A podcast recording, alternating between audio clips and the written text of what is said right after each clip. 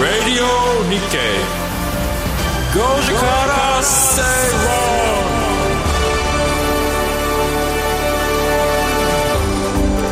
9月27日水曜日時刻は5時を回りました。皆さんこんにちは吉崎誠二です。水曜パートナーの藤田智子です。水曜アシスタントの新宮志保です。そしてこの番組のリサーチ担当してくれます向井沙耶さんです。よろしくお願いします。お願いします。ラジオ日経5時から正論5時制水曜日はビジネストレンドやライフスタイルの話題を中心に番組を聞いてためになる情報をお届けしていきます。はい、今日はあのこの部屋にお菓子がいっぱいありましたはい。ああそうだおった。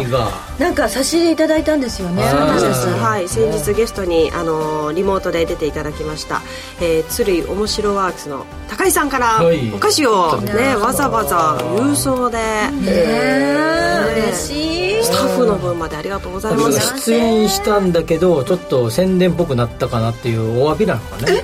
違うのかね。えでも憶測出演して宣伝じゃない場合ってどんな時ですか？で 大いにお話ししていただいてね。そこはいいんですということでねねはい、素敵なお手紙とともに。あそうですかはい。後でお手紙の朗読があるんですね。ないです。ああのこんな感じで。手書きでね、はい、藤田さんよかったらちょっとだけ。えっと、お時間正論水曜日の皆様えー、はい。はい。先日は北海道鶴井。鶴居村から出演させていただきましてありがとうございました。今度ぜひ皆様で北海道へいらしてください。お待ちしておりますん。とこれは？地元、うん。何のお菓子？地元？ん？のお菓子です、はい。ご賞味くださいっていうことなんですけどこれご招待とは書いてないですね。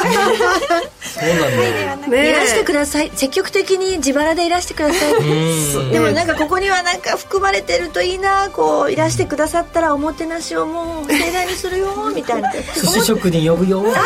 それは吉崎さんのポケットマネーでよろしくお願いいたします、ね、藤田さんからもね、えーお土産をいただきまして京都に行ってきたまして。時代劇ね。これがね20年ぶりぐらいに京都で撮影したんですよ、もうあまりにも久しぶりすぎちゃって何をどうしたらいいか分かんなくて一からマネージャーさんにいろいろ聞いたら、ん。そんなに不安があることはありませんって 逆に言われたんですけど。そんなにカツラかぶるんですか？そうですそうです。でやっぱり昔はカツラ合わせってきちんと別日に取って衣装も合わせてだったんですけど、はい今回は前日に行って、まあ、合うカツラをつけさせてい。ただいたんだけど、でもやっぱりねカツラ屋さんとしては一番いいカツラをっていうんで、もうね20個ぐらい乗せてくれて、大騒ぎだったんですけど、もう本当に私のもののように軽い今はうん。軽いいいのがあるんですよ、あの結婚で多分結婚式で白むくを着ら着られた方ならわかると思うんですけど、やっぱりね日本髪って量が多いから、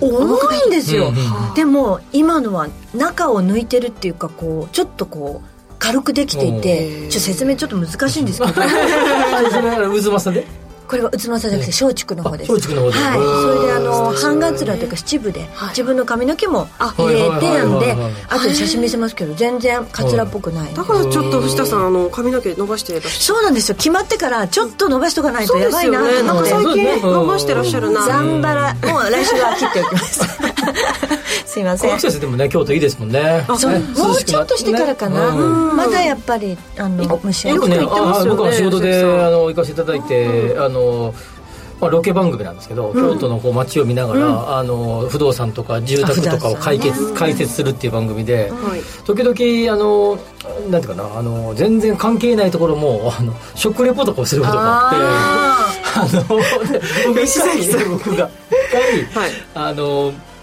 えー安田美沙子さんと一緒にやえーやってて、はい、番組のやつの中で、えーあなんていうのは袴あいえーこう羽織？はい上は羽羽織？織はい、あれを着て、えー羽織袴着て、えー美沙子さんもあのそにその女性版のやつを着られて、ずっと街を歩いて二人でなんかこうなんていうの江戸時代のもの者たちがこう、はいはいはい。ここはなんともとなんとかじゃま町町屋だみたいな感じでこうやったことがあって、めちゃくちゃ写真撮られまして、あでもそうですよね。はい。僕を撮られたと思ってませんけど多分美佐子さん撮られてたんでしょうけど。あでも男性が袴で歩くことってあんまりないから、珍しかったんじゃないですか？京都のロケ番組ってさ、はい。なんか大体始まりか終わりか鴨川のほとりで撮るよね。へーそうなんでの欄干とかとかもそうです。ねね場所決まってるね、はい。さあ京都に来ましたみたいな感じで。あとはあの、うん。えっと、清水寺のあ清水寺。のねうんあそこのはい。後ろに舞台が見えるところで抜けてるところですね。そうですね。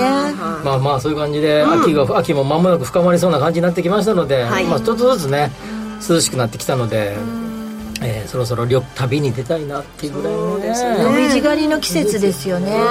京都行こう。そうだ京都行こうってあ CM りがあっね。ましたたね。ええそれももうねさ犬が最近聞かなくなったね。あー。そうだ京都行こう。今まあでもいろんなね各地のそういうキーワード出てきたりしますからね、今日はそんな話もね織り交ぜながら そんなのないか。必死に私どこにつながるかなって考えてたんですけど、織り交ぜられますよこれ。地方の話が出てきますからね。特集コーナーでは、はい。今日ちょっと制度が来月から変わるという各地を思いましょうということで,、そうですね。ふるさと納税の話えそうだよーちょっと俺これねふるさと納税の企画あの月曜日にね、あのディレクターの古賀ちゃんからやりますからって言われたんで、もうどうしても言いたいことが3つぐらいあったんで僕今日はもう絶対これだけ言ってやろうっていう。どうしても言いたいことが3 3つある。ので、それをもう準備してきましたから。あ早めに切り上げて次に行きますか。どうぞお楽しみに。皆さんもぜひご参加ください。旧ツイッターの X から「ハッシュタグご時世」をつけてポストお願いします。お待ちしております。それでは番組進めてまいりましょう。この番組はココザスの提供でお送りします。人生100年時代あなたはどんな人生を描きますか？お金に困らない人生にしたい。やりがいのある仕事に就きたい。お気に入りの間取りの家に住みたい。あなたの描く理想の人生をココザスが幅広くサポートします。さまざまな資格を持った専門家がお金仕事住まいについて無料でアドバイス。一緒に豊かでワクワク生きる未来を作りましょう。詳しくは番組ウェブサイト右側のバナーからココザスホームページをチェック八木ひとみです。かぶりつきマーケット情報局は、坂本慎太郎さん、スパローズ大和勝孝さんをはじめ、多彩なゲストと一緒にお送りする個別銘柄情報満載の番組です。トークは緩いけど、中身はしっかり。一度聞いたら癖になる。毎週金曜夕方4時30分から生放送。よろしく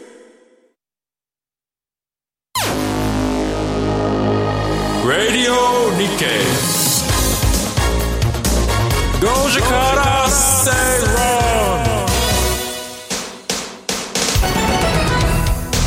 ラジオ日経5時から正論東京虎ノ門から生放送でお届けしています。最初のコーナーはトレンドピックアップビジネスライフスタイルなどで今話題になっているトピック取り上げていきます。それでは番組が今回取り上げるトピック向井さん紹介をお願いします。はい今日のキーワードは見た目から綺麗にアートトイレです。です。はい、えー街中のインフラ設備として重要な役割を果たしている公園やコンビニなどにある公共トイレですが皆さんどんなイメージを抱いていますか？こう使いますか？そもそも。使う使う。あ本当ですか？うん使いますねやっぱり。ロケの時とか。ロケの時とか。ロケの時とか。うんうん。あとやっぱちょっと遠出することもあるので公共のトイレは探して入ったりしますね。それこそ地方とかだとそういうところ使うかもしれないですね、でもあの、まあ、このアートトイレっていうのを聞いて、あのなんか綺麗にしてるところはあの気をつけて綺麗にしてるなっていうイメージはあります、うんまあ、トイレはね神様が住んでらっしゃいますからね。そういう歌もありましたよね。歌わないですけどありましたよね。ね。はい。さっきまで歌ってましたけどそうそうね。い。い感じに歌われてましたね、二人で。みんなカラオケ好きですか？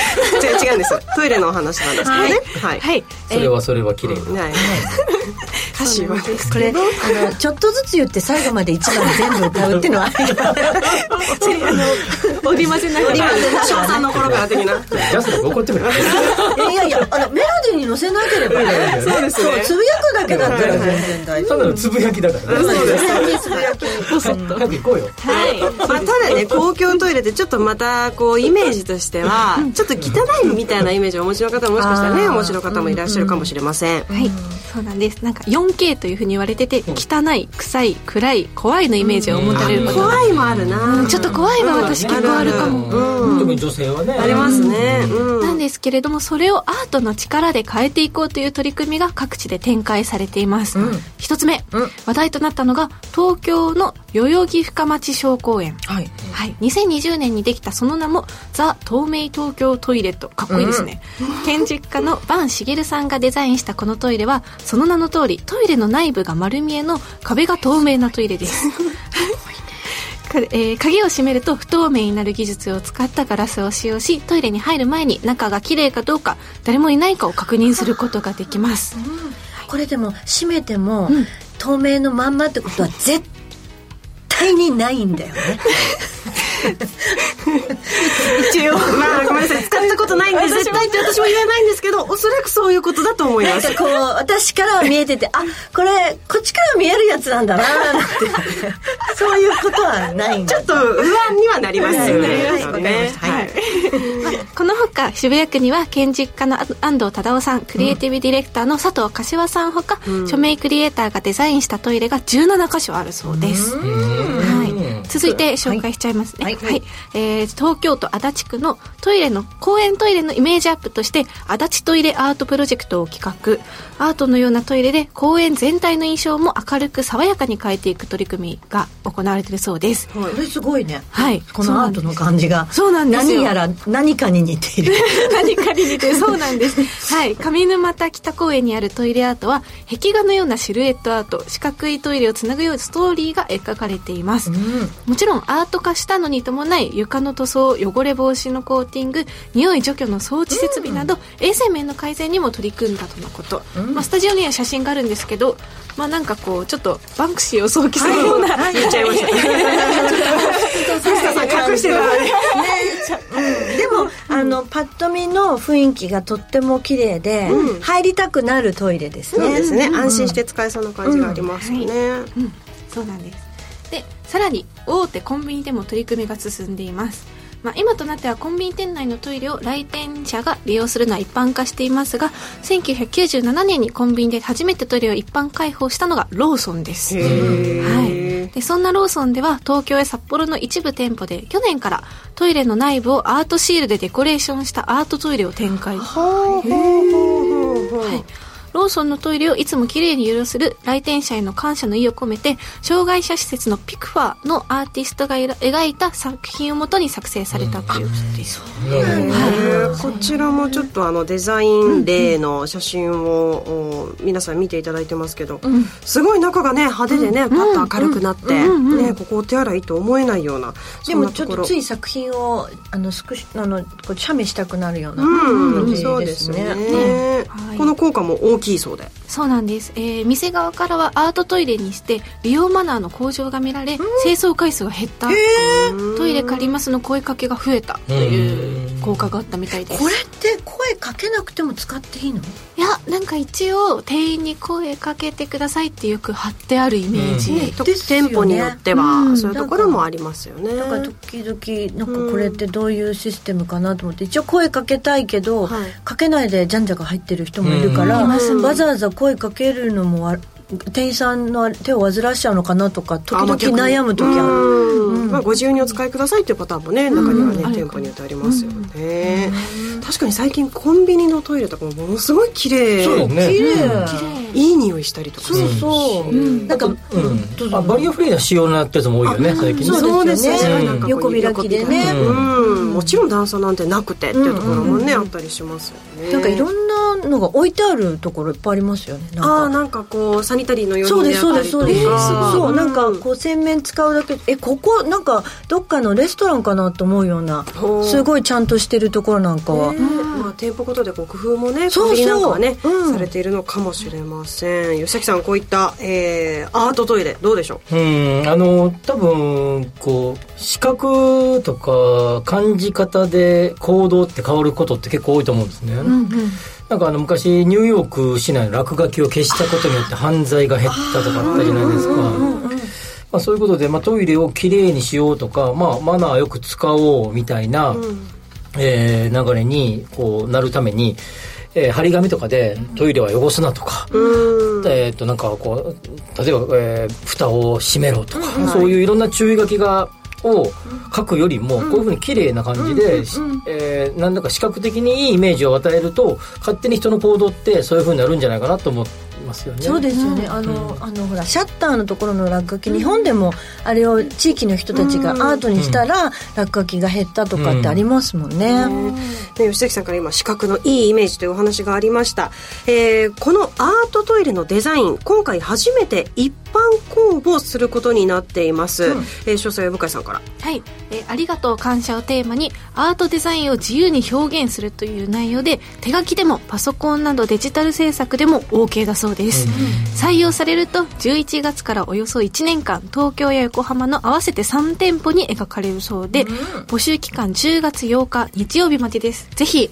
ご応募ください、ね、これあの皆さん。ローソンの店舗はい。のトイレ、そうです。はたい。ですね。はい、えー番組公式 X に詳細を載せておりますのでぜひ皆さんご覧になってみてください、あれだけはさなんか逆にいただけないなと思うのはなんかこう企業の宣伝とかね。こうこうありが可能性的にはあると思うんだよね。こういうのってやろうと思えばここに、ああここに壁紙に宣伝をうん、貼っ例えば、ちゃうとか、まあ、まあ新しい例えばこういうさあのペットボトルのね新製品が出たとかね。なんかあの用を足してる時に宣伝見たくなくないですか？でもこの宣伝の方法としてそのままじゃなくて例えばそこにわーってあるものを何かこう見ているとな何かを得られる、うん。宣伝を得られるような、あの作品になってると面白いですよね。そう面白いですひね。りがあればひねりがあれば、なんかこう例えば QR コードがちょっと片隅にあってそれをイメージするようなものがわーっとあって何かなってやってトイレから出た頃にピッとつながって、あ買って帰ろうかなみたいな。なんか今でも商業施設のお手洗いなんかにはタブレットがもう壁にありますあります。うん。なんかいっぱい宣伝が流れてきたりあそういうことですね。あったりまあ、もします。そういうことでタクシーだってそうだし最近エレベーターの中もそうだし、なんか世の中ぼーっとしてる時のタイミングがなくなってきたよね。本当そうですよね。いや私ちょっと実はあんまり電車に乗らない人間で、えこの間久しぶりに電車に乗って 大丈夫ですよ。口隠さなくて。広告広告が動くのびっくりしちゃって、あのなんか私、あの映像の？そうです。なんか天気予報とかが出てくるのを見て、あこんな風にテレビみたいになってると思ってあのそれこそ「ドラえもん」とか星新一さんの世界だなってちょっと思っちゃったんですよね、なん。かこうなんか壁に何かが出てきて、何かをメッセージするって星新一さんが書いてたそれが今もうなんかこうまあそうなんだけど実際世の中は。だけど あ電車の中でこんなあ天気予報とか教えてくれるんだと思って 例えばアメリカとかの地下鉄とかそんなにそれほど派手でもない。中国とかアジア系のところは結構派手に宣伝をしてきたりとか。そうなんだ。また文化違う文化が違うもんね。ヨーロッパとかあんまりこう街中にギラギラ宣伝とかあんまないよね。はあまあ、ちょっとやっぱ地域差はあるなっていう感じはしててなんとなくこう落ち着いた日々を過ごすのは どっちなんだ？それこそさっきの侍サウナじゃないけど、あー侍あの鶴居村のサウナじゃないけど、何もなくて何もできなくてもう空しか見れないみたいな、なんかだからああいうものが求められてくるんじゃないかなと思うんだよね。逆に。それをもうお金で買わなきゃいけない時代なんですね。ね。普通にしとけば普通にもう勝手にいろんな情報を与えられちゃうっていうですね、感じですねこれはねちょっと独特な文化独特な文化。かもしれない。トイレの時ゆっくりしたくなる。したい。気持ちはありますけどでも海外の人とか日本のトイレ来るとびっくりするらしいですよ綺麗さに。あーまあねウォシュレッあとあト便座がだ勝手に上がっちゃったり。とかそう。おーみたないんか宇宙船みたいなのもありますしね、えーポストありがとうございます。不惑星さん利用する客層によってトイレの使い方は変わりそうな気がすると。ああそうですねなんかその最近近トイレはいろいろこう変わってきてるけれども、はい。やはりこう一番我々その生物として、こうなんか原始的な活動じゃないですか、一番。そこは俺はあの、ま、なんか静かにしたいなっていうのはすごく思う吉崎さんは静かにしたい派私は逆になんか暇だなって思っちゃう。はい、トイレとか、うん。もうちょっとした時間暇だなって思っちゃうので、そんなに長く滞在？多分男性は結構早いから ねほらなんなら座らずに済ます可能性もあるじゃないですか。そうですね、えーお手洗い話の詳細は CM の間に私たちはしておきます。向井さんには来週も話題のトピック取り上げてもらいます、はい。ここまでトレンドピックアップのコーナーでした。Radio Nikkei.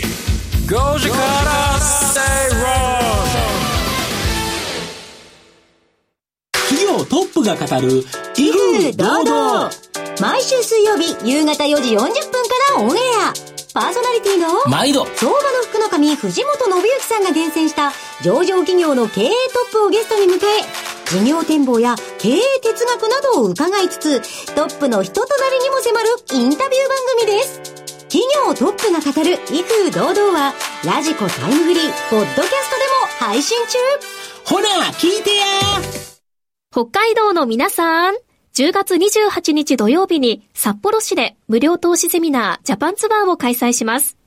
エルウェイホールディングス、メディロム、YCP ホールディングス、金本が IR プレゼン、そして桜井英明さんが株式相場を展望し、注目銘柄を解説します。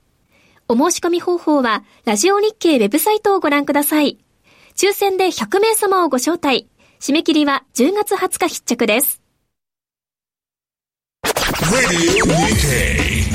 Goji Kara Say Wrong.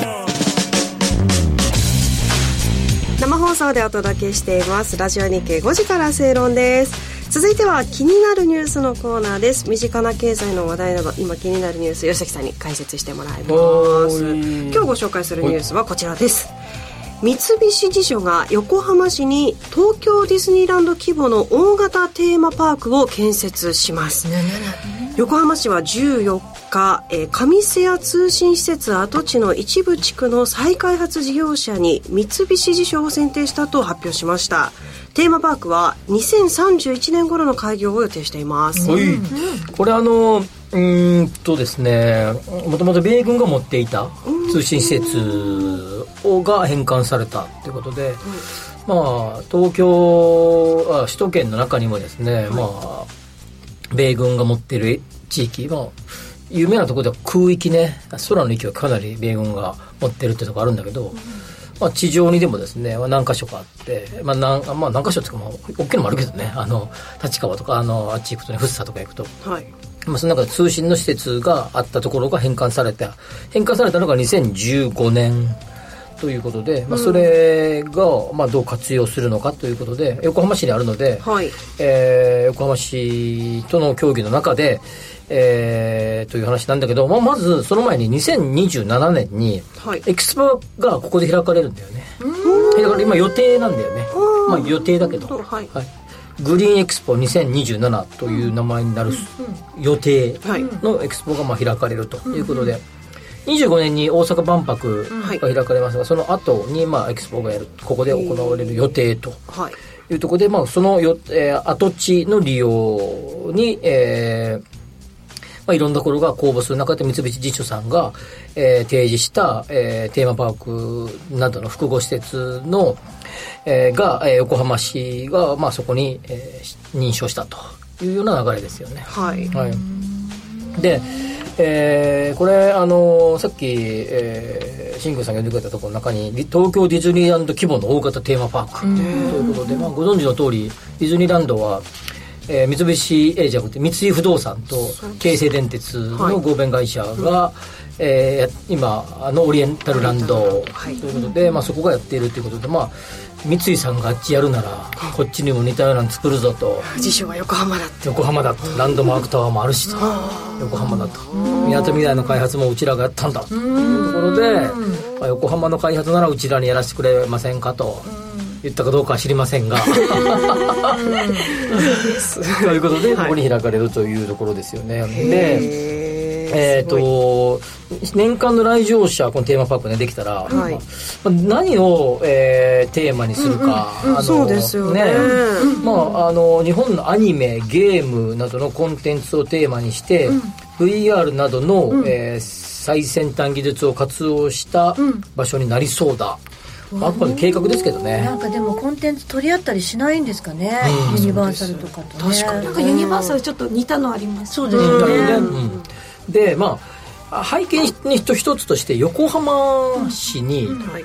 大型のテーマパークはありそうでないんだよね、あそうですね、ええ。うん。あの大阪にはユニバーサル・スタジオがあるでしょ、それで、まあ、東京は東京というかまあ千葉との境にディズニーランドがあって、まあ、名古屋にも最近あの何だっけ、あレゴでしたレゴもできたしジブリなんとかとかもできたりとか、い。まあ、いろいろもちょろちょろやってると。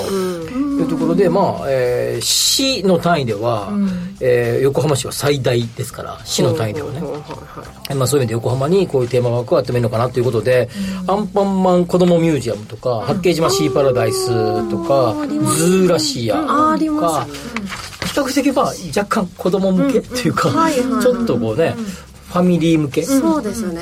いうような感じ。あるいは、まあでも横浜の最大のテーマパークって何っていうと、実は多分集客力でいくと、僕は多分中華街だと思いますね。あ れテーマパークじゃないけど、でもね家族単位でも恋人単位でも、ね友達でもだから、大人同士でも全然こうボーダーレスなところはそうですよね、そういう意味じゃまあフードテーマパークと呼んでいいのかどうかわからないけれども、まあ、中華街っていう、まあ、巨大な、えー集客装置があると。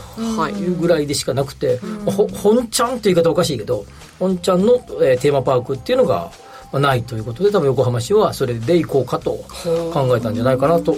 勝手な想像ですよもちろん僕のこれは。でもその アニメとかっていうのは絶対的にもうすごい人数あの、なんかディズニーでもないし映画でもないしっていうところで、うん。興味持ってる人たくさんいらっしゃるから、あの海外からのお客さんのことも考えたらすごく横浜っていうロケーションはいいかもそうですね。しれないですよね。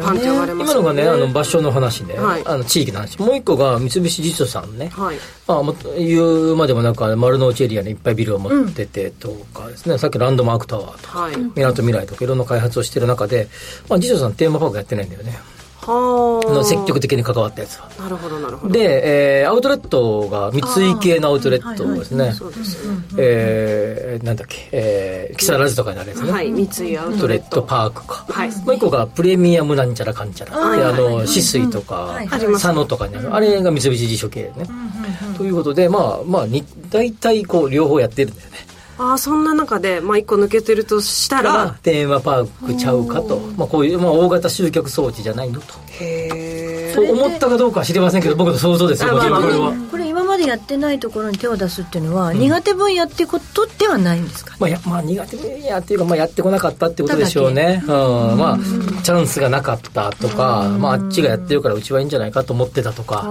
だけど、まあ、確かに、あ、リショさんやってないよねって感じはするよね。はでもねやっぱりいろいろなこういうあのファミリー向け何に向けってやって作ってもあんまりこううまくいかない時もあるから、すごいなんか練りに練って私たちがもうワクワクしちゃうようなあのランドマークというかテーマパークを作ってほしいなってすっごい思う、楽しみですね、場所的に言うと、新横のじゃなくて、どこえっとですね、これあの、まあ、製薬、横浜市製薬、大和市の隣なんですよね。ですから、まあ、横浜から行っても、ちょっと遠いかなというイメージはありますよね。と新しく例えば駅ができたりとかとも考えられるんいや、ちょっとここでも、相鉄線の上のところだからね。そうです相鉄線ですね。はい。ダメ？あの、あれが、あの、東名高速がバーって、大和トンネルのとこでしょ？車で行くんだよね。ああでも電車でも行きたいよね、そうですね。うん。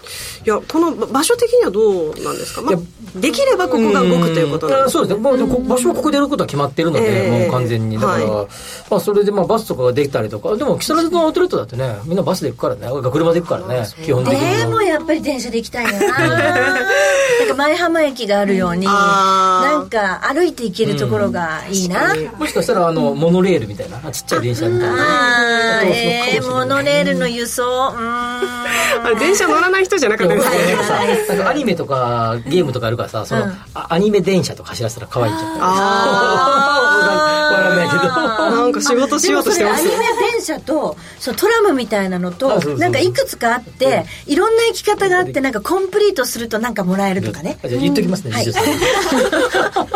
仕事しようとしてるえっと、いやいやい。や、で、えっと、まあそういう意味で、でもテーマパーク過去を振り返ってみれば、その、えーあそこ、えーディズニーランドは最初からいい感じでした。い。で、ユニバーサル・スタジオは一時期焦げかけたけど、だいぶ回復しましたって、もう回復してもう長いけどね。で、その後は、あの、あそこの、えーハウステンボスがなかなか苦戦してたけど、回復した。そうですね。まあ、大まか、まあまあ戻ってきたかなって感じでしょ。で、あと、えーそれこそチボリーとかね、あの、はいはいはい。倉敷になったやつとか、倉敷、倉敷じゃない？ディレクターが修学旅行の時に行ったそうあです。そうですか。すごい渋いとこですねって話してたんですけど、はい出ました、チボリ。はいあと、レオマパークとかね。あーか高松あ香川ですね。か境出のところはいはい。そう懐かしい。結構こう、まあ、意外とこう、まあまあ簡単ではないんだよね。まあ当然辞書さんがやってこられるんで、思いっきり金かけてやるんだろうけれども、まあそう、こけることはないんでしょうけれども、まあまあそう簡単でもないなって感じはするけれども、はい。えまあ、えー、31年ですから、ちょ計算しちゃいました。さああなた何歳ですかっていうリスナーの皆様って感じですけれども、えうんシニア割で行く。ー、8年後ぐらい。はい。あ予定通り開業で。楽しみにね。楽しみに行こうかな、40歳だ。40ですか、はい。えー さあ、あの、先ほどね、吉崎さんからお話がありました、えーエキスポなんですが、2027年の3月から国際園芸博覧会グリーンエキスポ2027が、この上瀬谷通信施設跡地で開催をされるそうです。でその後、2031年、えーテーマパークを開業予定さっきの話でいくと万博大阪万博25年にやって29年予定で IR あのカジノができるとこね。同じ場所になってやるんでねそれと同じパターンだよね。結構エキスポってあるんですね、こういうスパンでね。はい、という話題を今日はお伝えしまあ、ました。リスナーの方々もデートで行くかもしれませんね。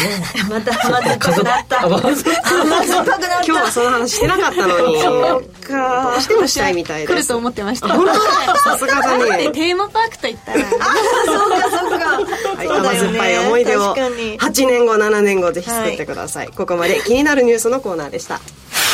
5時から正論長野の皆さん、10月7日土曜日に長野市で無料投資セミナージャパンツアーを開催します。X ネット、パーソルホールディングス、メディロム、サンクゼール、ニューアートホールディングスが IR プレゼン。そして桜井英明さんが今年後半の株式相場を展望し、注目銘柄を解説します。お申し込み方法は、ラジオ日経ウェブサイトから。抽選で70名様をご招待。締め切りは9月29日必着です。より充実した仕事や生き方を実践したいビジネスパーソンの発見につながる番組、マネーのからくり。投資や移住、副業や起業など様々な方法で自分らしくお金に困らない生き方を実践している人々にインタビュー。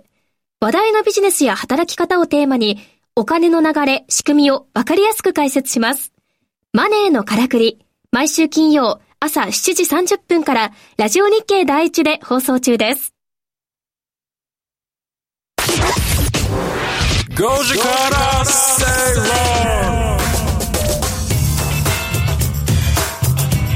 ラジオ日経5時から正論生放送でお届けしています。ここからは特集コーナーです。日頃のライフスタイルにプラスとなる情報をじっくりとお伝えしていきます。はい。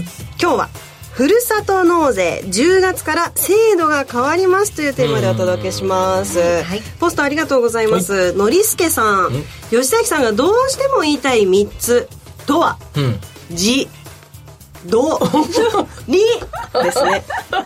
大正解！はいのりすけさんには自撮りを上げる気持ちをプレゼントしたいと思います。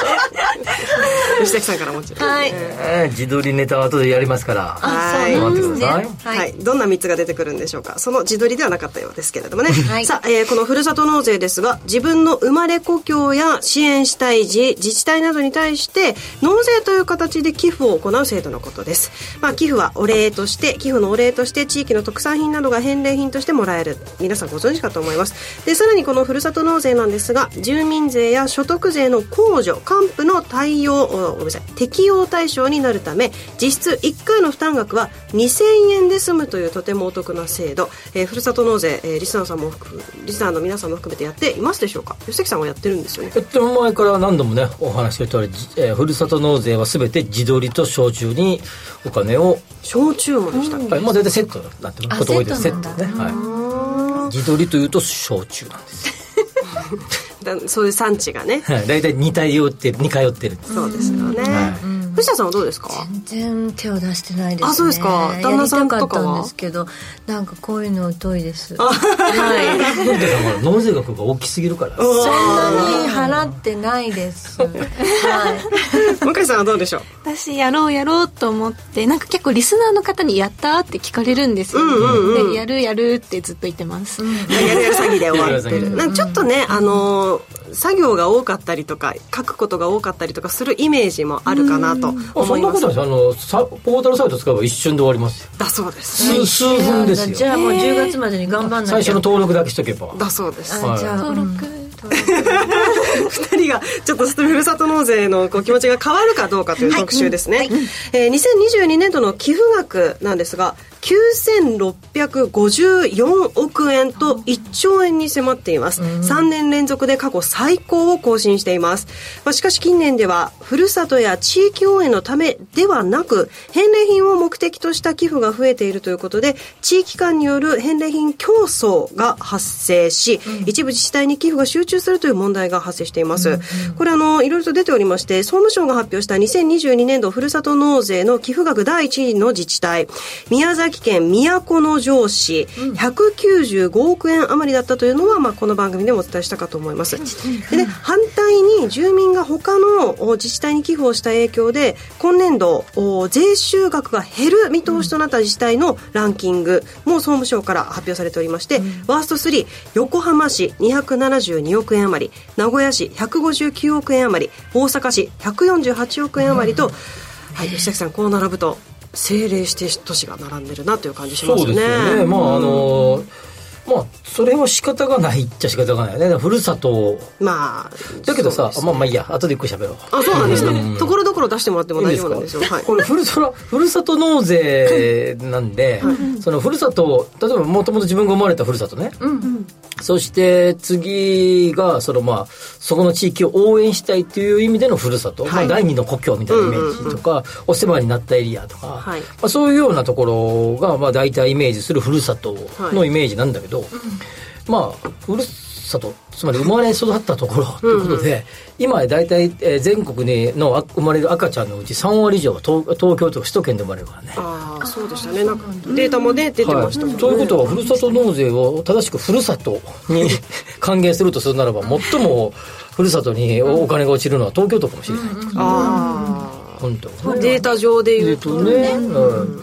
まあ、だけど、まあ、応援した地域に、えーえーえっと、そのそこに寄付をすればいいんだろうけどどうも目的がさ返礼金狙い返礼品ね。返礼品狙い、で返礼品と応援したいがイコールになってればいいんだけどそうじゃないやつがあってさ、なんか昔なんかあのなんか図書券とかさ、それこそクオカードとかさ別にどこでもいいじゃん。関係ないやつが結構あったりするよね、うん。まあ、そういった制度はね、えーいろいろと変わってきているんですけれども、えーお伝えしていますようにその政府はねこれまでも返礼品競争を是正すべく2019年に還元率を抑えたり今おっしゃったその電子マネーなど一部の返礼品に対する規制を行ったんですが、この10月からこの10月からさらなるう制度改正が行われます、えーどういう点が変更になるのか、え2つ挙げたいと思います。1つ目は募集適正基準の改正です、自治体が寄付を募集する際のポータルサイトの利用料やえ返礼品の調達や送料など費用がかかりますよね、現在この募集にかかる費用は寄付金額の5割以下とする制度になっているんですが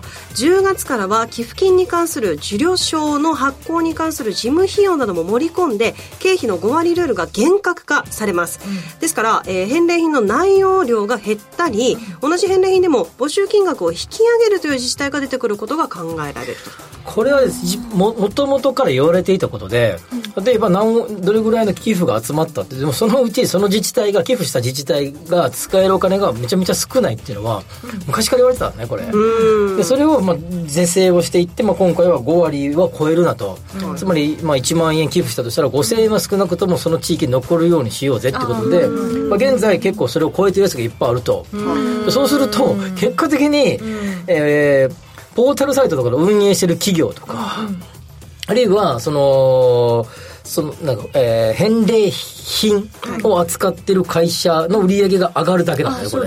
でその返礼品を扱ってる会社が例えばさ薩摩地鶏のところに僕がふるさと納税したとしたら、まあ、例えばえーうん霧島市とかねいかに宮崎県の。そういうところにややったとしたら霧島市の、えー地鶏業者が僕に送ってくれるなら、まあ、地元の活性化につながるよね、でも全く関係ないところでよくさあの地方を見てたら「えー、〇〇牛」って例えばもう適当に宮崎牛でしょ、適当だよこれ、はい例えです。例え例えです、はい。宮崎牛の切り落としとかが大阪府のなんとか市から出てたら、それ関係なくねみたいな。感じでそういうのもあるんだ。結構あるよねそれ、そうなんだ。あ今のは例え話だ。例えね。はい。そういうのがあったりすると、結果的に儲かってるのはそういう地域とは何の関係もない業者と、ポータルサイトとかの運営会社あるいは、あのそ送る会社、運送業が儲かってるだけで地元には全然落ちてないってことですはいそれそこもそもやり方がそれ間違ってますよそうねそうなんです。それをでも少しでもでも言うても半分ぐらいは半分弱ぐらいは今でも自治体にね。自治体に落ちてるわけだから、はい。えー100億円ぐらいあれば、まあ、50億だかだったり40何億だったりは残ってるわけで、それが増えれば増えるほどいいんだろうけれども、そもそもふるさと納税のコンセプトと違うくない？と思わないですか、それってなりますよね。だよもう一つ変更点があります、今おっしゃったこと結構こう厳しくなるんですよ、地場産品基準の改正というものも行われます、原材料が同じ都道府県内で生産されたものに限って返礼品として認める、まあ、つまりですね外国産などの肉を加工した熟成肉熟成肉や他の都道府県で収穫されたお米は返礼品として認められなくなります、今のパターンね今のパターンですね、うん。あのセット品は調達費用の7割以上が地場産品でなければならないという変更点もありまして一定数の人気返礼品が10月から認められなくなることも考えられでもますこれは正しいよ、うん。そもそもだよ、ね。今まであ入っちゃったあったのがおかしいくらいでそういうことになりますよね。まあ、あの、こういった制度が変わるという点に、まあ、ポイントを置いたとしてですね、ここからは9月で終了を予定している返礼品、いくつかご紹介したいと思います。一つ目は、国産、国産黒毛和牛切り落とし 400g4 パックで合計 1.6kg、1万円です。これ、えー大阪府泉佐野市の返礼品となっています。どこがポイントかと言いますと、黒毛和牛の産地が九州など他の地域ですから10月からは返礼品として認められなくなるということです。この泉佐野市なんですが2022年度の寄付額第4位という137億円余りを集めていたんですが、まあ、今回の改正で数多くの品が認められなくなることでえー30億円ほどが失われると見られている。これそのまま九州のどこかの地域が返礼品にすればいい話じゃないの？もともとねそういうのをやってるところもあるのかもしれませんけれどもね、でもう一つ山形県産シャインマスカット2房1万7000円というものは山形県の上山市の返礼品です、シャインマスカット9月上旬から10月が収穫時期の今がねちょうど旬のフルーツでございます。美味しいですよね、地元の特産品でも受付を終了せざるを得ない。この理由は、マスカットの送料や事務手数料などの5割ルールに引っかかってしまうと、えーいうことになるそうです、まあ、同じこのシャインマスカットは大きさや寄付額が異なる返礼品は一部10月以降も募集が続けられる模様ということになっています。これあのもう一つね言いたいことのにその何に使うかっていうのはせあのなんかねポータルサイトで行くとこうボボタンクリックするんだよね、あその食品とか、ああそうですなんか地域の文化教育の発展とかなんか交通インフラのなんたらとか、はいはいはい。いろんなやつがこうでなんかその他で、まあ、任せるみたいなあったりするんだけど、はいはい。なんかそれがなんかね大体どこも似てんだよね。あれなんとああそれは地域によって違う。そうだこれなんかね本当にねあのめとかそういうのはないけど隠れもあれば自撮り産業の発展に使ってくれて僕は書きたいそはの他っていうところには書けないんですだけどその他その他ボタンを押すだけだから。クリックするだけだから。そこ書けるようにしてほしいな、とかね例えばだよ。